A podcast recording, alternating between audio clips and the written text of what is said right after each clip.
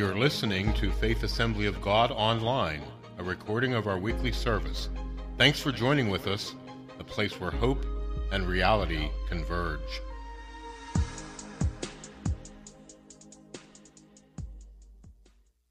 when they're in the right time that she would have a baby boy who had blue eyes and blonde hair. And just four, four or so short year, uh, years later, she met Mr. Right. And Lisa Felipe and Chuck from Alaska decided to get married and, and, begin their lives together. And just one short year later, they decided to start a family. And a little time after that passed, and they found that, that they were pregnant and they were going to have a baby. During that first couple of months of the pregnancy, Lisa uh, had extreme and acute morning sickness, and the doctors at the time decided to prescribe her a drug called Benazine or Benazine, and that drug at the time was not known to have any side effects. But at the first ultrasound, they found that the fetus was severely damaged it had no legs and was going to be severely mentally handicapped. At the time, the doctor, in its wisdom, thought that it would be wise just to just to abort the baby, and because of its condition, that it would have little or no quality of life and be handicapped the rest of, rest of its life. Chuck and Lisa decided to continue on with the pregnancy and the second ultrasound and during the second trimester, they, they, saw, they saw that things were, were, still, were still the same, the same condition, the same circumstance. Third trimester, final ultrasound before the, the baby was to be born, same condition, same circumstance. And they have prayed throughout this pregnancy, but they, they called upon the, people, the elders of the church and the pastors of the church, and they, they laid hands on Lisa's stomach and they begin to pray and to intercede and asking for a healing touch and for God's will. And, and Lisa felt the, the healing touch of the Lord upon her womb and felt the Lord speak to her in that very familiar voice and said, Remember, I've promised you this boy. And tell him that I am giving him legs and restoring his mind so that he can stand strong for me and preach the gospel. Just a few weeks later, after the delivery, Lisa Felipe Shaw held her brand new baby boy, Joshua Ryan Shaw, and whispered in his ear and said, God gave you legs so you can stand for him, so he can preach the gospel. This is my story.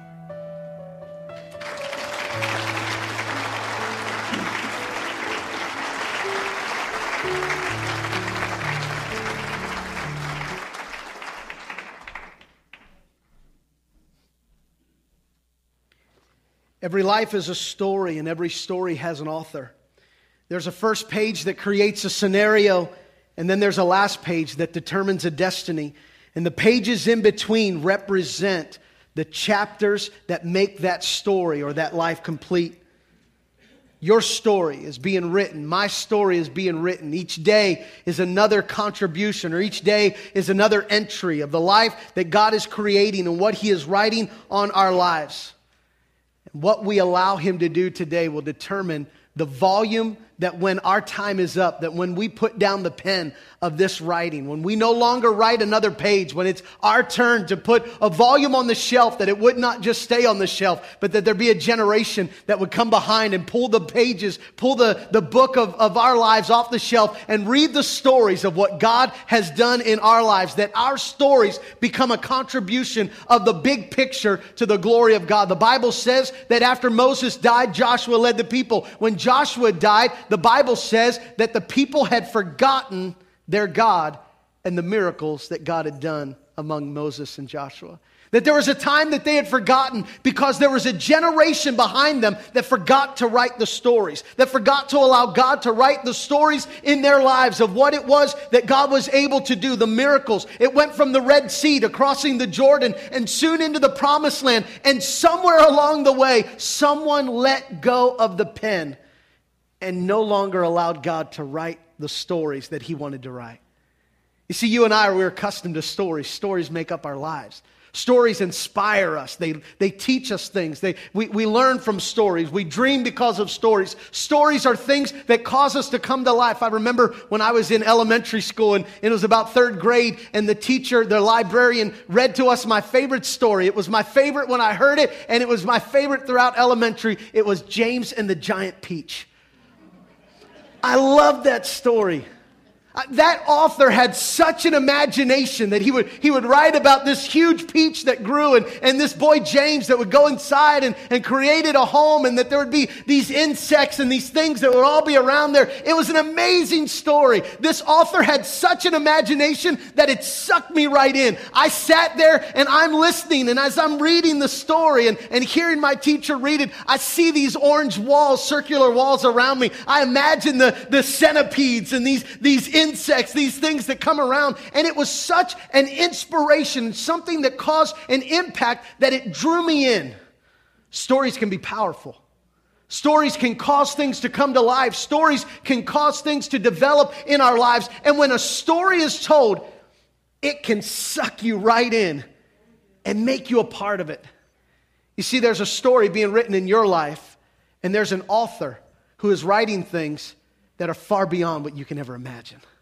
There's an author that you think you can imagine the pages of what a James and the Giant Peach author could write, or something that you might find that there's an author who is writing things beyond what we can imagine. Because sometimes life comes to places and we can't imagine how the pieces could come together. We can't imagine how good things can come out of difficult circumstances. But there is an author who is writing the story of our lives and is putting together pieces far beyond what we could ever imagine. Your story and my story is what we call a testimony. We know the word testimony. If you grew up in church, you refer to it. Maybe you hear of people sharing their testimony. But if you've not grown up in church, you've not heard that word, maybe you heard it in court and you had to give a testimony.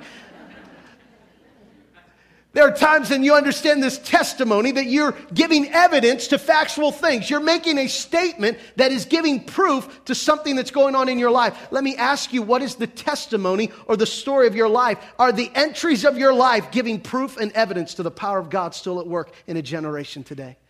Or are the pages of the stories of our lives nominal, unadventurous, mundane, not drawing any excitement not drawing any stories that you know the stories that keep you on the edge of your seat with anticipation. You're, you're looking forward to what the next page might be, or, or, you're watching that story and maybe it's on television or something. All of a sudden it says to be continued, and you say, No, I don't want it to be continued. I want to find out now. Why? Because it's drawn you in and caused you to have such a response. How many know that that's what the life with Jesus is all about? That He wants you to live on the edge of your seat. He wants to draw you with that excitement, that, that adventurous spirit and causing you to experience things beyond what you could ever imagine.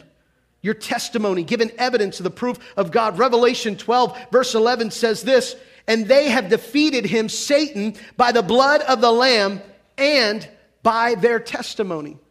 They have defeated Satan by the blood of the Lamb. Understand or notice here that there's two parts to this victory over Satan. How many know that in this world we have an, we have an adversary? There is an enemy in the world who seeks to destroy. John 10 tells us this, that the thief comes to steal, kill, and to destroy. But I've come, Jesus said, that, I, that you might have life and have it to the full. I've come to restore what the enemy desires to take away. I come to rewrite the pages that the enemy has said this is the end. I've come to make entries in your life that are more than what the enemy has said will ever be accomplished in your life.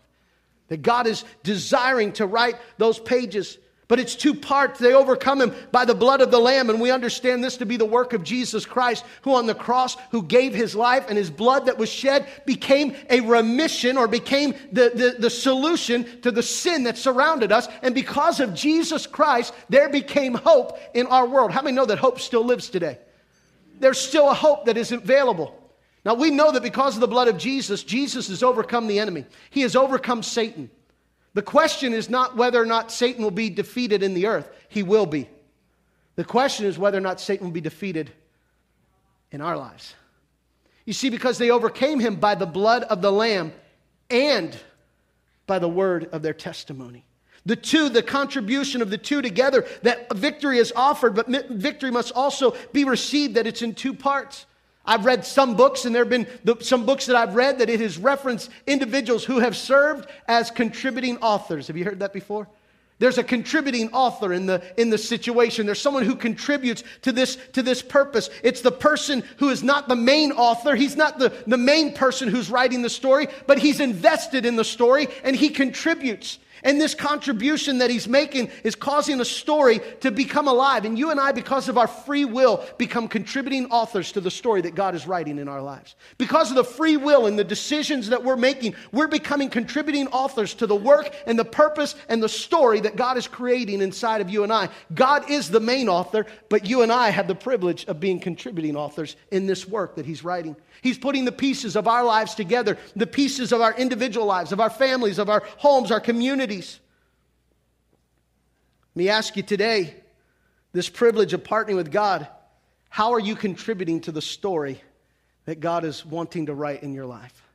How are you contributing to what it is that God is wanting to do in your life? Judges chapter 2 we find a story here of Judges in Judges chapter 2 and the story of the Israelites who have come to a place. And this morning, if you have your Bibles and you open to Judges chapter 2, we're going to look at these first five verses.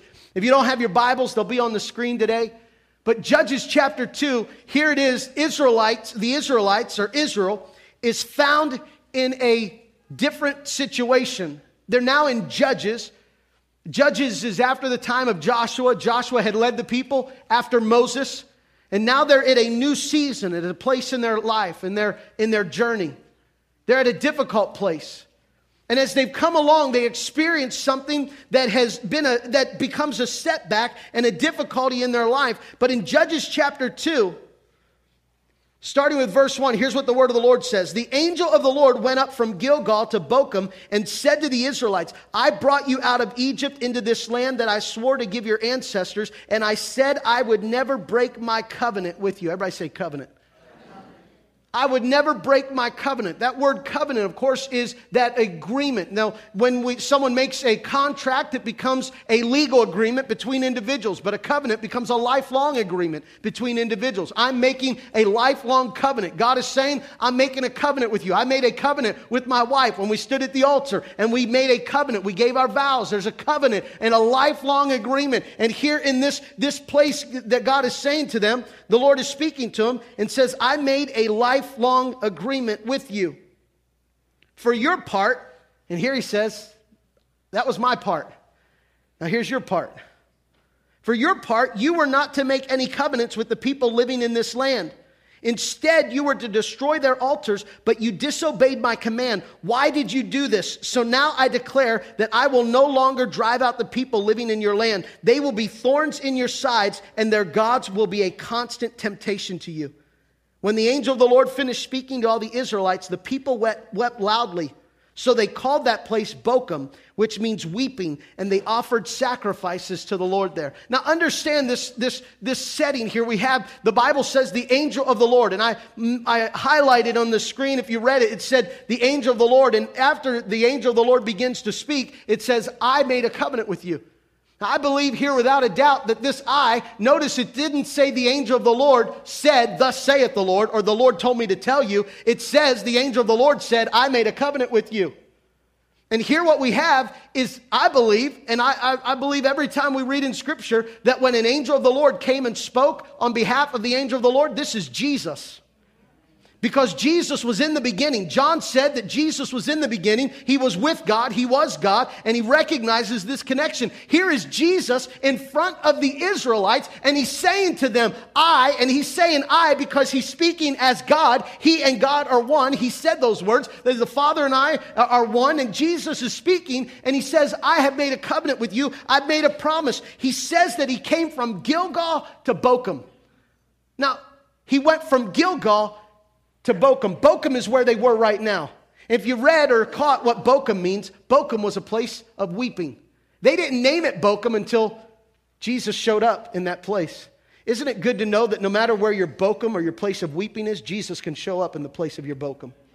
Jesus shows up in your place of weakness, in your place of, uh, in, in your place of, of weeping, your place of weakness, your place of despair, that Jesus shows up in that place. In this place of weeping, it's really not a happy ending. I mean, this isn't the ending they were looking for. These were the children of Israel. They were the children of God. They were given a promise from, from the patriarchs back, all the way back to Abraham, who said that Abraham, God told Abraham that I'm going to give you descendants and I'm going to bless you. You're going to have more children than you can ever count. You're going to bless nations through you. It's going to be a, a great history, a great inheritance that I'm going to give you and pass on to you. And here, this Abraham turns into Isaac and Jacob and Joseph, and it comes all the way. And they're now at this point in the promised land.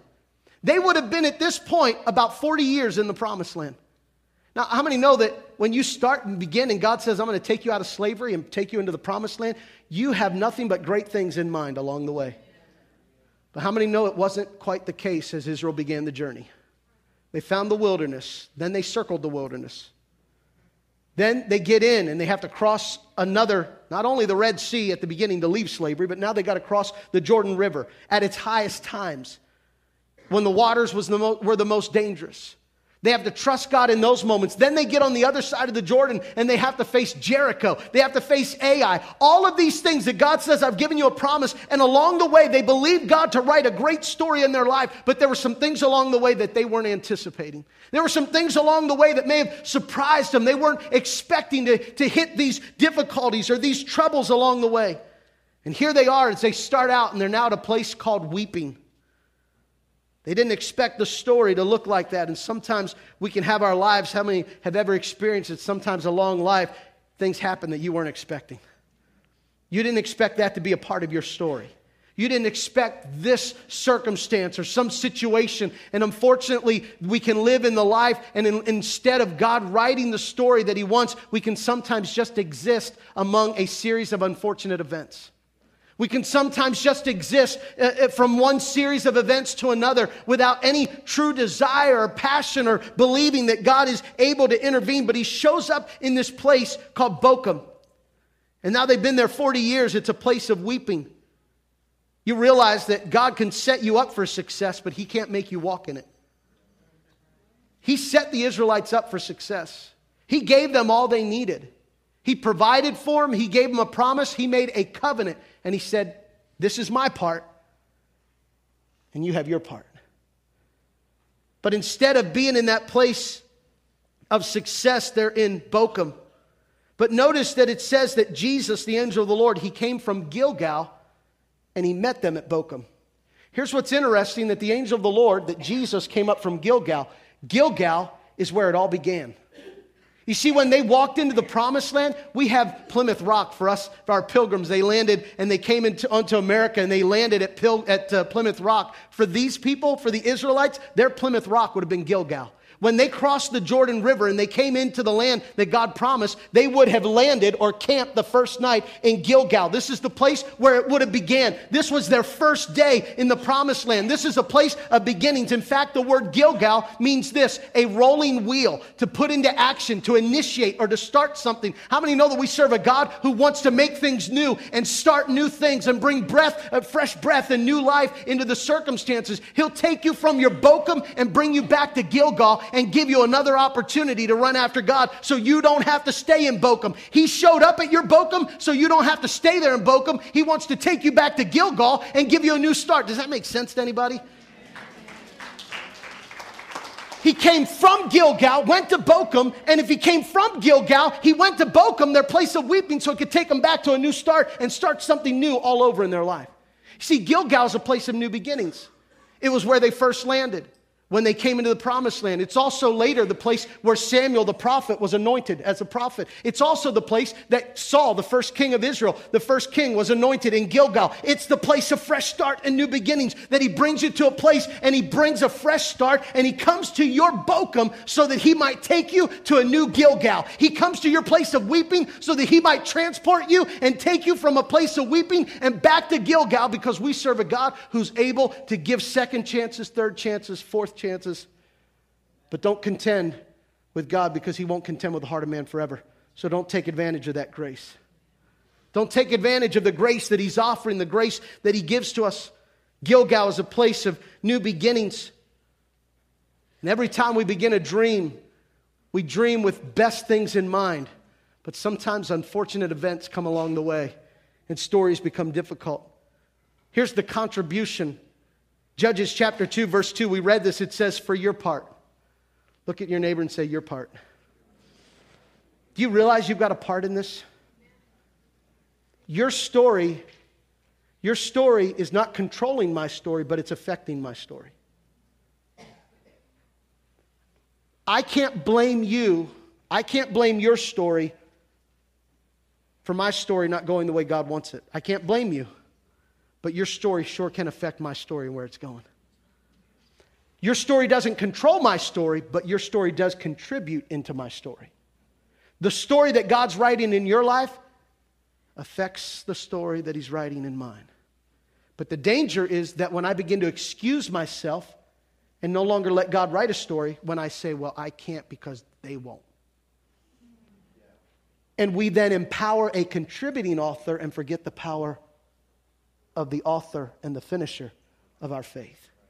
The one who initiates and begins and makes all things. That God wants to write your story. My story is going to be affected by your story, but I can't let your story control my story.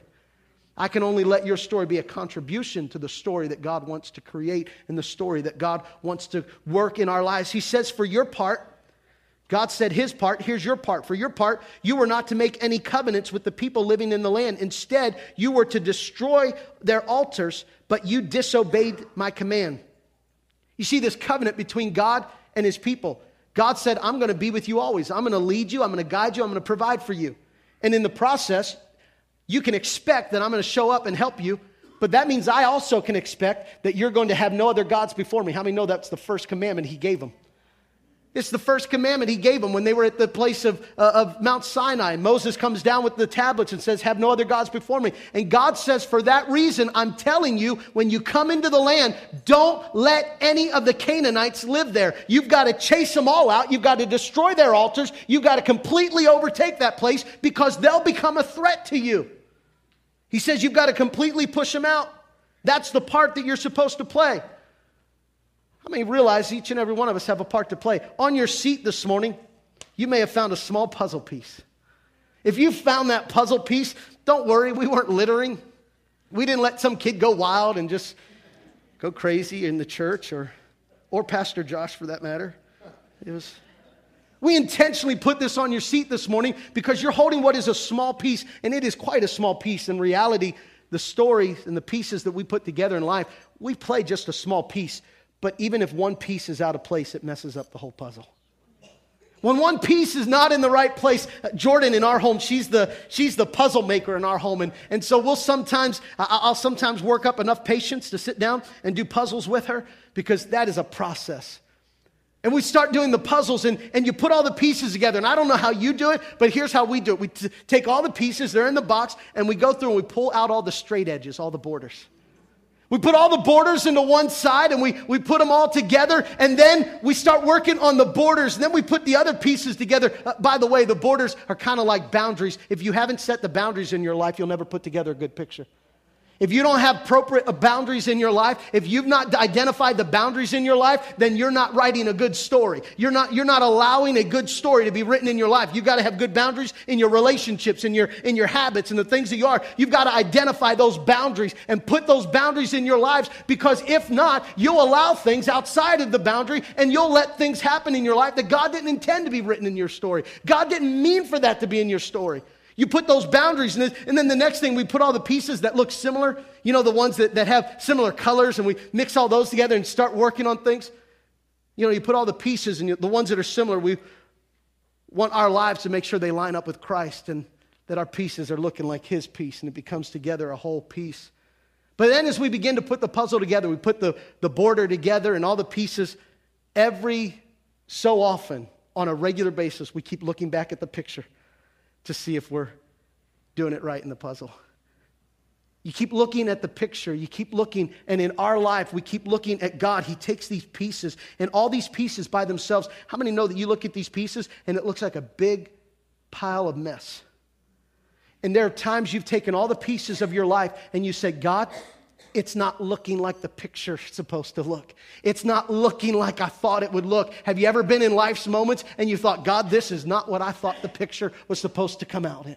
This isn't what I saw in the picture. This isn't happening the way that I thought it should happen. And here's the thing that sometimes there's some pieces that are out of place. And when you allow God to be the author, to put those pieces in place, He begins to use those things in your life that might look like pieces out of place. He'll take them and He'll create and work in order and cause it to accomplish something in your life. He's putting it together. Sometimes I have a habit of trying to do puzzles, and I told you, you work up patience for that stuff. And sometimes their pieces, they look alike. I mean, they even look like they should go together. I'll either just look at them and say, that's where it goes, I'm leaving it there. I've also caught myself at times saying, it fits. And sometimes we can even do that in our lives that we can force things and we can work things that God has not necessarily been intending. Here's what Israelites' part to let God put the story together. Here's what it says in Numbers 33, verse 51. The Lord said to Moses, Give the following instructions to the people of Israel. When you cross the Jordan River into the land of Canaan, where the Canaanites live, you must drive out all the people living there. You must destroy all their carved and molten images and demolish all their pagan shrines. Take possession of the land and settle it because I have given it to you to occupy. Realize this, they have now been in the promised land. But how many know there's a difference between being in the promised land and possessing the promised land? We have Christians who are in the Word of God or in the presence of God, but they're not possessed by the presence of God. There is a good possession, that is a possession of the Spirit of the Lord. You want to be possessed by the Holy Spirit. You don't want to be possessed by a demonic spirit, but you do want to be possessed by the Holy Spirit because the Holy Spirit takes control and he circumvents everything else that would be eh, out of his will and that we surrender to him. He puts the pieces together and we give him full control in our lives and he puts those things together. You can't possess something that you've not turned over to God and trusted God completely. Listen what Numbers 35, a couple verses down in Numbers 33, verse 30 or 55. But if you fail to drive out the people who live in the land, those Canaanites, if you fail to drive them out, those who remain will be like splinters in your eyes and thorns in your sides. They will harass you in the land where you live. Now, splinters and thorns have not killed people, but they sure make life miserable. You won't die from thorns, you won't die from splinters but they sure will irritate you and cause life to not be too fulfilling. You have splinters and thorns and things that are in your life because there's some pieces that are out of place and there's some things that are taking place in life and it's not the way that God has meant it. And you've entered in the promised land, but something's not in the right place. You realize because of this covenant, God's not obligated to show up and do anything if we've not upheld our part by serving Him with all of our heart. When you don't honor God, you walk out of God's blessings. When you don't have the blessings of God in your life, it's not God's punishment, it's your abandonment. Let me say that again. When the blessings of God are not operating in your life, it is not because God is punishing you, there is an abandonment. And let's be real your abandonment of God can have an impact on my story. Once again, I can't be controlled. I have had people in my life who have disappointed me in their walk with Christ.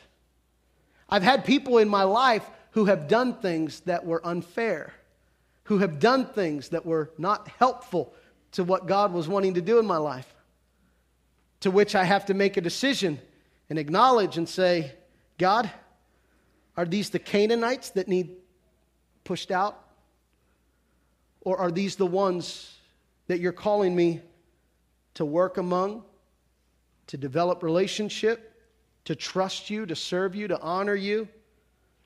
But sometimes our conflicts are because we've not removed the temptations from our lives and we've hung around places we don't belong. And it becomes consequences because of wrong decisions. The other thing about Gilgal is it's a place of decision. It is a place of new starts, but it's not a guarantee it's a place of new beginnings. And every decision that we make affects the outcome of what God's story, of what He's writing in our lives. If we don't allow God to put these things in place, we end up in Bochim, a place of weeping. Here's how we can force it sometimes. The Bible says in Judges 1, verse 28, when the Israelites grew stronger, they forced the Canaanites to work as slaves. Now, I want you to think with me now. Is that what God told them to do? Did God say when you go into the land, force them to be your slaves? No, God said when you go into the land, drive them out, destroy their temples, destroy their idol worshiping, get rid of all that stuff, because if you don't, there'll be thorns in your side and there'll be splinters. They'll cause an irritation. They'll, they'll, they'll, they'll cause you not to live the life of fulfillment that I have for you. It says, when they became stronger, they forced the Canaanites, but they never did drive them out of the land completely. See, God says conquer it, and sometimes instead of conquering it, we control it. I love to remind people God never said fight temptation, God said flee from temptation.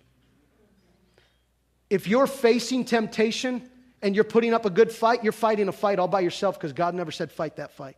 He said run from it. Don't ever put yourself in a place where you have to fight temptation because God will not show up and fight temptation with you. He told you to flee temptation. And so if you don't do what He says, He's not obligated to fight a battle that He never promised to win for you. And there's sometimes we're keeping ourselves in temptation, and God said, flee from it. And we're saying, God, where's your strength to fight it? God said, I didn't promise you strength to fight it. I promise you, if you flee from it, I'll keep you. I'll provide for you. Your problem is you're looking to that temptation to provide for you. I can't work through a secondary source. I am only the one and only, I can only work through a primary source, and God can't bless you another route. He can only bless you directly. And so if you're in temptation and you're fighting temptation, can I tell you, you're fighting a losing battle. You're fighting a battle that God never told you to fight. You've got to flee from that temptation. You've got to remove yourself from that.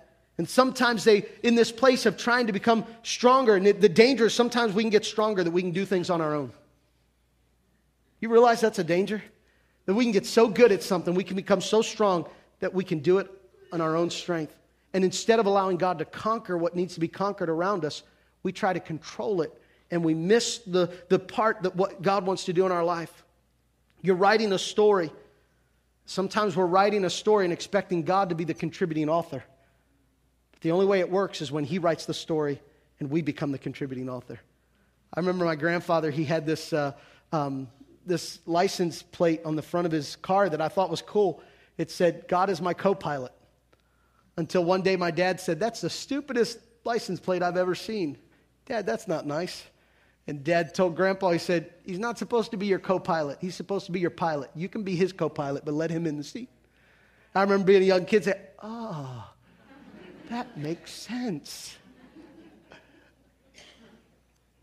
God doesn't want to be your contributing author, He wants to be the main author and allowing us to contribute to what He's doing. See, every story is written with words, and every word is made up of letters. And every letter has their specific place to create the story. You take one letter and put it in the wrong place, it creates something altogether different. If I were to say to you today the word sore, what comes to your mind? You see, because you can look at that and you say sore, some of you would think, oh, it's painful, it's sore. Some of you may have thought, ah, oh, it's sore, it's, it's flying, it's something that's left the ground, it's moving forward, but it all is determined by where we have. And sometimes we can have one letter out of place. You see, therefore, it's, they have the same number of letters, they're, they're made up with the same, some of the same letters, the same number of vowels, same number of consonants, but that one vowel out of place, that one vowel in a different location, removed in, in some place, put out of place, becomes something altogether different. Your life, and here's what it is. Some of us, we've got pieces out of place, and instead, of experiencing the sore of Gilgal, which Gilgal means to set in motion, it means a flying wheel, which, by the way, another synonym for sore is wheel to spin, to move, to set in motion.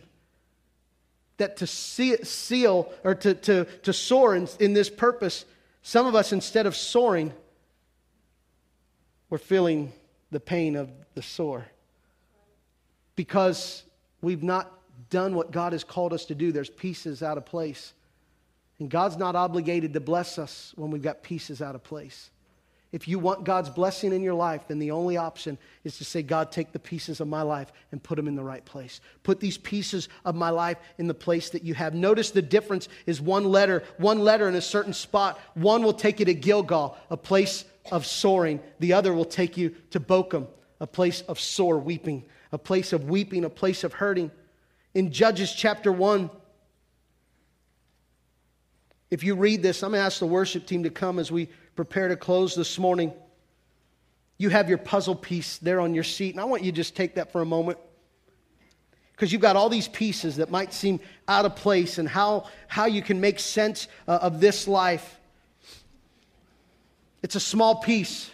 But if you would read in Judges chapter 1, the Bible says this that they came into the land and God wanted them to possess it. Listen, there's some of us, I pray this is the year that you possess the land that God has called you to possess. You've been walking near it, you've been around it, you've been close to it, but you've not walked in the fulfillment of what God has for you. Because there's some things that are out of place in our lives, allowing God to put those things in order. Here's the Israelites. They're coming into the place and they're about ready to possess the land. And before they can possess the land, God says you need to drive out all of the Canaanites, the Perizzites, the Hittites, the, all the others. He tells them you're supposed to drive them out. Here's what the Bible says. They then asked the Lord in Judges chapter 1. You can go back and read it. They said to the Lord, Who should we send first to fight the Canaanites? And the Lord gave them an answer. The Lord said, Judah. Judah will go first. Which, if you know Judah, Judah means I will praise the Lord. God said Judah will go first. And here's what Judah does Judah comes along, and Judah says to his brother, he says to his brother Simeon, Hey, you come with me. And so Judah, I will praise the Lord, rises up and he says, Simeon, you come along. And Simeon is also a son of Leah, Leah who was born to, to Leah, who is Jacob's, uh, Jacob's first wife. And here's Judah and Simeon, the sons, brothers together. Judah means I will praise the Lord. Simeon means the Lord has heard my cry. That when you've got pieces out of place and you've got to conquer a land that God wants, God said what you need to do is you need to make a decision at your Gilgal and say, I will praise the Lord. And when you make a decision to say, I will praise the Lord, Judah begins to rise up. And Simeon, the, the other brother, comes along and says, The Lord has heard your cry. And when you lift up a praise, Simeon comes along and the Lord hears your cry and he fights the battle. If you want to know how to make a contribution, you take your pieces that make no sense and you lift them to the one and you say, I have no idea. I don't know what I'm doing. I don't know how this is going to work, but I only know this. I'm going to praise the Lord. All I know is I'm going to lift a shout of praise to God. I'm going to lift my voice as an offering to the Lord and I'm going to bless the Lord. Because when I do, Simeon, the Lord has heard my cry. When I begin to praise, the Bible says that He inhabits the praises of His people. And so when I begin to praise, when I begin to lift up the shout of Judah, Simeon comes along. It says the Lord has heard your cry. And how many know that He will never turn a deaf ear to any of His children? That He comes along in that moment, He comes along in that situation. And what's your contribution today? Your contribution is not to fix it the life that's out of order in your life, or the things, the pieces that are out of place, the things that are a problem in your life, your job is not to fix it. Somebody say, Thank you, Jesus. Uh, think about that. It's not your job to fix it. That's a big task. It's not your job to put all the pieces back together. It's only your job to take those pieces and lift them to the one and say, God, in the midst of my brokenness, in the midst of my Bochim, this weeping, this place of weeping, I'm going to praise the Lord because in praising the Lord, you're going to take me back to Gilgal and I'm going to get a fresh new start and you're going to come along. You hear my cry. Does this make sense to anybody this morning? So, what's your contribution today? Just take all your pieces. Say, God, got some of my pieces out of place.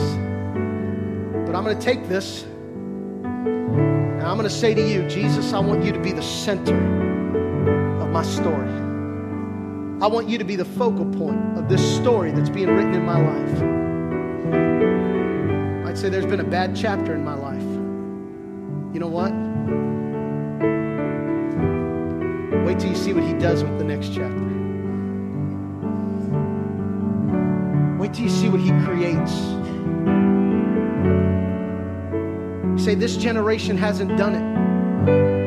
And in Jesus' name, I'm writing a story that if it's not going to be my generation that reaches Fayette County, then God let me write a story so a generation behind me can reach this county for Jesus Christ. Let my life just be an entry and a part of the piece that you're writing. If it's not my generation, which by the way, I believe it's our generation that we're going to use, that God's going to use for His glory. But God, if you don't come back and it's not my generation, then take the pieces of my life so that it might be a story for the generation behind to say, let's continue the work that God has started. Would you take that piece this morning?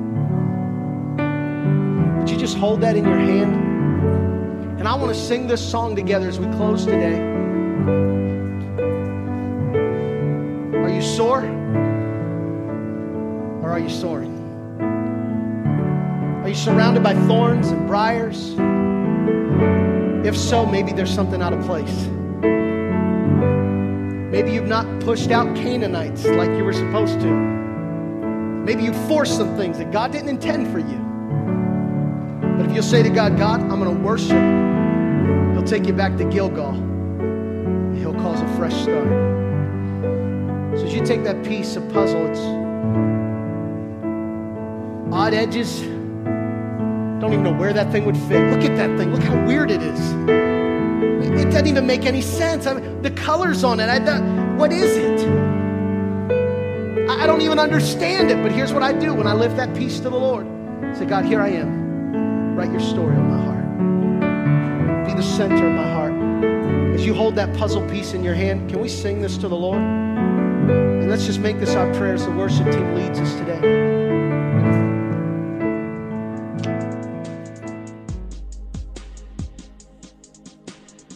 Thanks for listening. Tune in again next week.